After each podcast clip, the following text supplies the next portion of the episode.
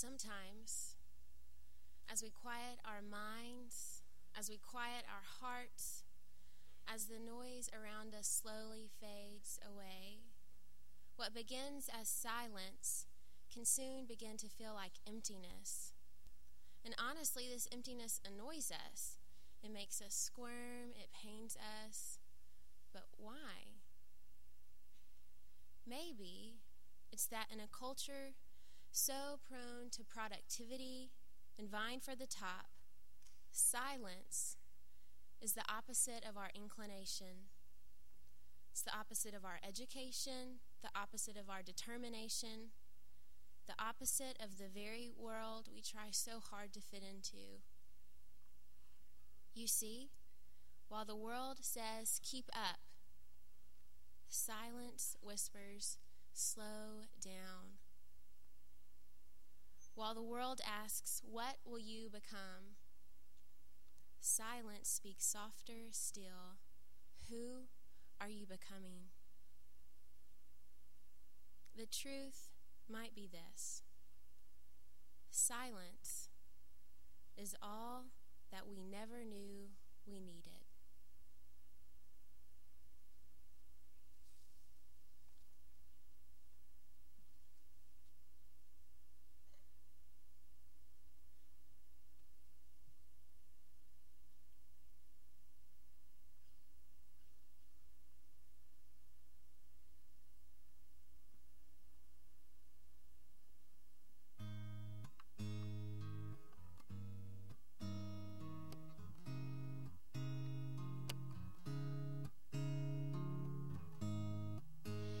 Open road ahead of me.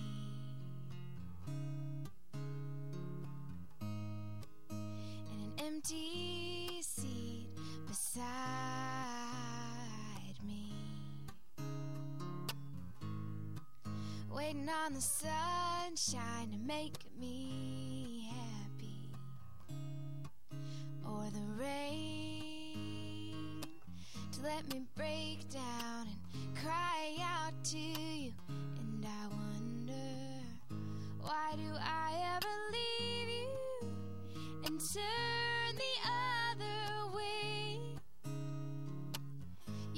me out from the desert, come home, it's not too late, it's not too late.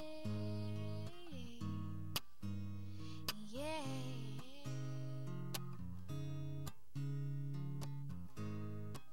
wondering why I ever leave you. Chasing other lovers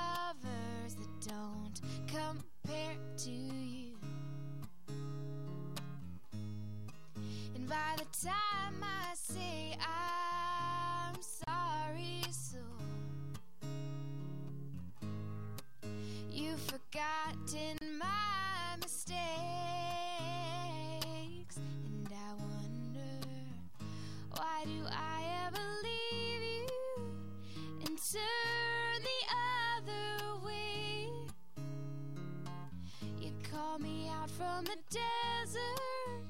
Come home, it's not too late.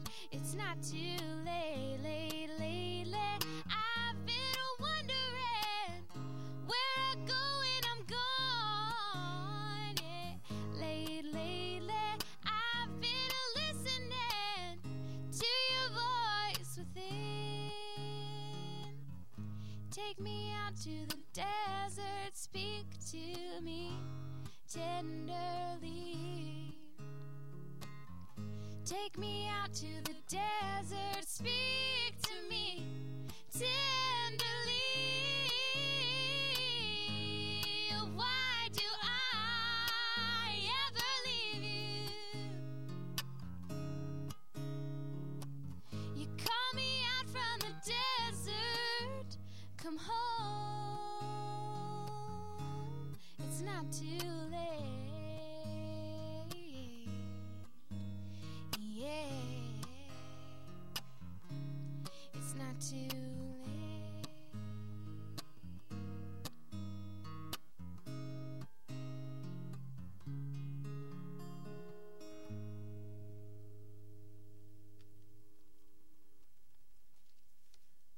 join me in a responsive reading of Psalm 139. After I read what's written in gray, please join me in saying what's written in white. You have searched me, Lord, and you know me. You know when I sit and when I rise. You perceive my thoughts from afar. You discern my going out and my lying down. You are familiar with all my ways. Before a word is on my tongue, you, Lord, know it completely. You hem me in behind and before, and you lay your hand upon me. Such knowledge is too wonderful for me, too lofty for me to attain. Where can I go from your spirit? Where can I flee from your presence? If I go up to the heavens, you are there. If I make my bed in the depths, you are there. If I rise on the wings of the dawn, if I settle on the far side of the sea, even there your hand will guide me. Right hand will hold me fast. If I say, surely the darkness will hide me, and the night become and the light become night around me, even the darkness will not be dark to you. The lightness will shine like the day, for darkness is as light to you. For you created my inmost being. You knit me together in my mother's womb.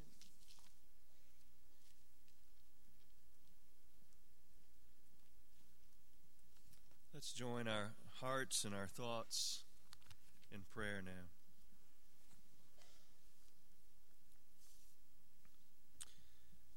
Oh God, you have searched us. You do search us.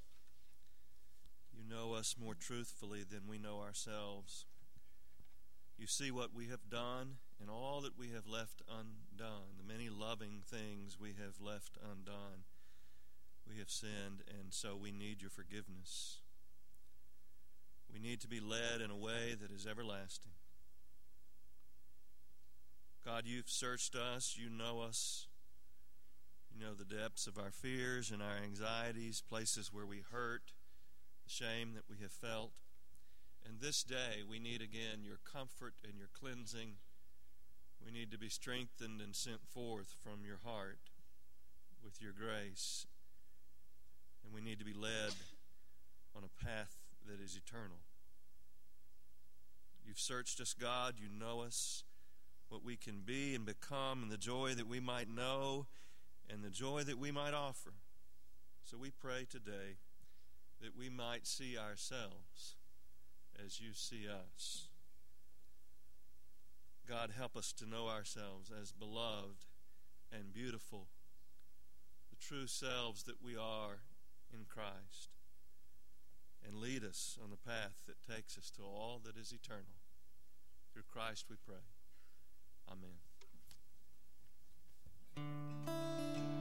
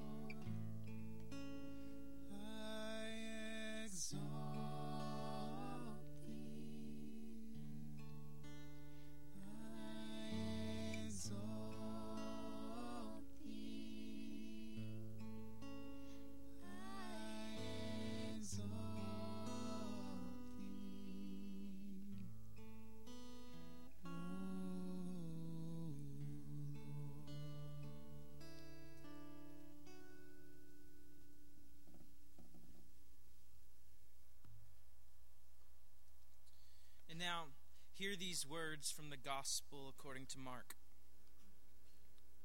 They left that place and passed through Galilee. Jesus did not want anyone to know where they were because he was teaching his disciples. And he said to them, The Son of Man is going to be delivered over to human hands. He will be killed, and after three days he will rise. But they did not understand what he meant and were afraid to ask him about it. And they came to Capernaum. When he was in the house, he asked them, What were you arguing about on the road? But they kept quiet because on the way they had argued about who was the greatest. Sitting down, Jesus called the twelve and said, Anyone who wants to be first must be the very last and the servant of all. And then he took a little child whom he placed among them, and taking the child in his arms, he said to them, Whoever welcomes one of these little children in my name welcomes me. And whoever welcomes me does not welcome me, but the one who sent me. This is the gospel of our Lord. Thanks be to God.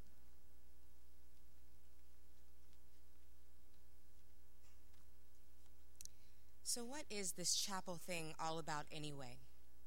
You come, you sit, you sleep, you swipe, week after week for two semesters. Is chapel intended to be nothing more than a glorified nap time?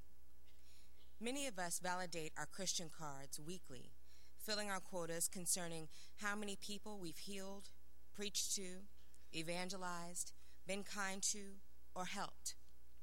Or perhaps how long we've prayed, or how much we've read, or how many scriptures we've memorized. All of these things are good, and they honor the Lord until we lose hold of the substance of our faith, which is Christ crucified and resurrected. And then we begin to compare and contrast our Christianly deeds.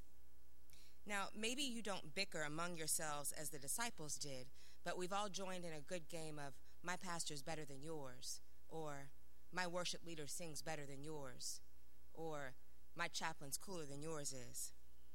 We enter into a strange contest, a Christian Olympics of sorts. And now that we've conditioned ourselves to jump hurdles for Jesus and finish the race, what in the world does he mean that we should be last of all and servant of all? We are taught to put ourselves first. We work hard to get ahead for ourselves. We make a name for ourselves. Do the best and be the best in our field, no matter what. This is what our culture dictates to us is not only beneficial, but wise. Jesus had just finished telling the disciples what it truly means to be first. And in this crucial, teachable moment, they missed the whole point. He said that he was going to be betrayed into the hands of man, killed, and then rise again. Talk about putting your own desires last for glad service to a saving God. Christ did this so that you can experience his kingdom here on earth, so that you can personally encounter God. We get to participate in the ushering in of the kingdom of God with excitement, knowing that God the Father is sovereign, he is in control, and that not only has Christ come, but he will return. Come with me now to a few months ahead Thanksgiving dinner, Christmas dinner, birthday celebrations, Sunday dinner, macaroni and cheese, hot butter biscuits, turkey, roast, green beans, cakes, pies. Can you smell it? Can you see it? I know you can taste it. One of the great joys of throwing a surprise party or a banquet or an elaborate dinner like at Thanksgiving, now that I'm old enough where my mom trusts me in the kitchen, is watching people enjoy the feast after you've been slaving away in the kitchen for hours, or in some families like mine, for days. You're eager and you won't waste any time getting them into the room to overwhelm their senses with smells, sights, and finally, the great satisfaction of devouring a well prepared, love filled meal. You gladly go in last to the feast so that there is room for all your guests. This is what being last looks like. You are restless with anticipation to know what they think. Are they happy? How does it taste? Did I follow Grandma's recipe just right?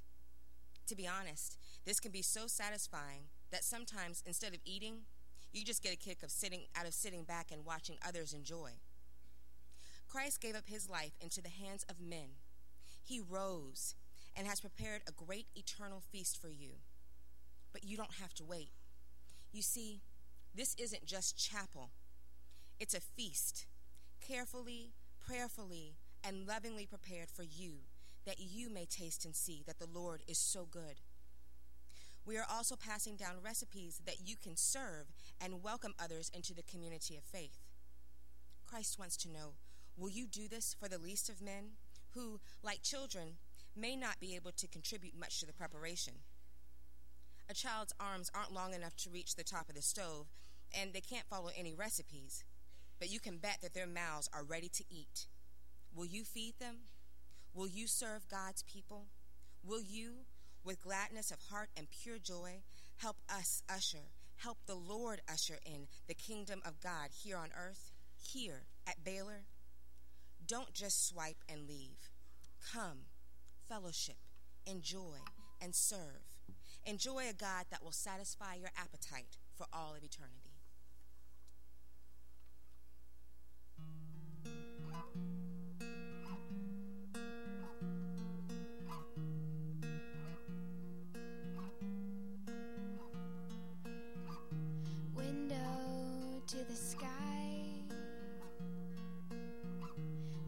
Telescope to the eye, like a stamp to a letter. I wanna know you better. I wanna be so much nearer. I wanna go together with you. Like a photograph to a smile, a runner to a mile, like strings to a cello, like a wave to a hello, how are you? Wanna go together with you. Wanna go together with you. Like a face in the mirror, I wanna see you clearer. I wanna be so much nearer. Wanna go together with you. Wanna go together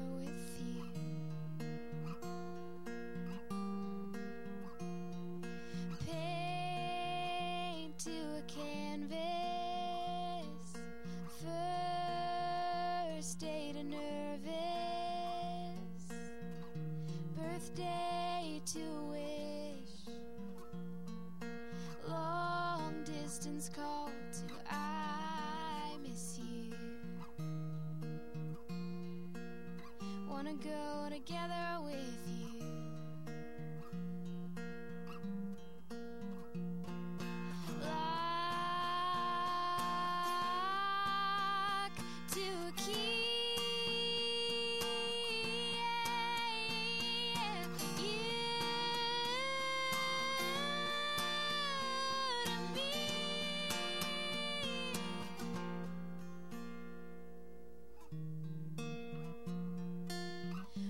go together with you. Wanna go together with you.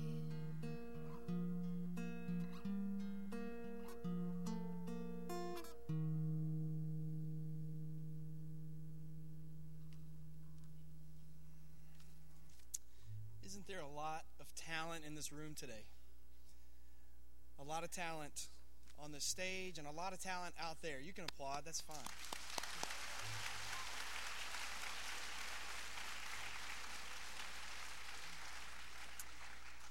You, Jillian and Kelsey. I just want to make you aware of, of what's been going on here today and just kind of highlight a couple things. And I'm not trying to bring glory to people, but I do just want you to know that the people who've been honoring God in this place are Jillian Edwards, who's a junior. She wrote these songs we heard today. Ashley Mangrum, a seminary student, came and led us in prayer. Claire Offhammer, a freshman, led us in a responsive reading. Kelsey, who just sang, Kelsey Taylor, also a junior. Monique Cradell, a seminary student, uh, shared with us the Word of God. Curtis Schroeder, a senior, played guitar, led us in worship. And Will Davis, who recently graduated from Baylor and is now attending seminary, played guitar as well. Many of you are probably sitting out there thinking, you know, I can, I, really feel called to this. I feel like I'm supposed to be doing things like that, playing my guitar or playing the bass or sharing a word of scripture with us or sharing your testimony or preaching the word of God or just leading in worship somehow. We want to give you an opportunity to do that. And the way we do that here, and the best way, and the most uh, effective way, is that we contact churches all over the state and we send out what we call youth ministry teams to those churches. And we want you to be a part of these youth ministry teams. If you think, man, I really want to do that kind of stuff, and maybe you just like to lead recreation time, well, we do that too. Maybe you just like to hang out with youth. That's okay too. Come to an interest meeting. It's at the Bobo Spiritual Life Center. One of them's today at 4 o'clock. And there's another meeting just like it tomorrow if you can't make the one today. We just want to give you a little more information.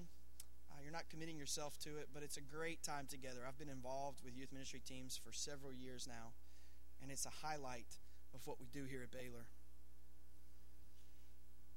Would you stand with me this morning as and receive the benediction?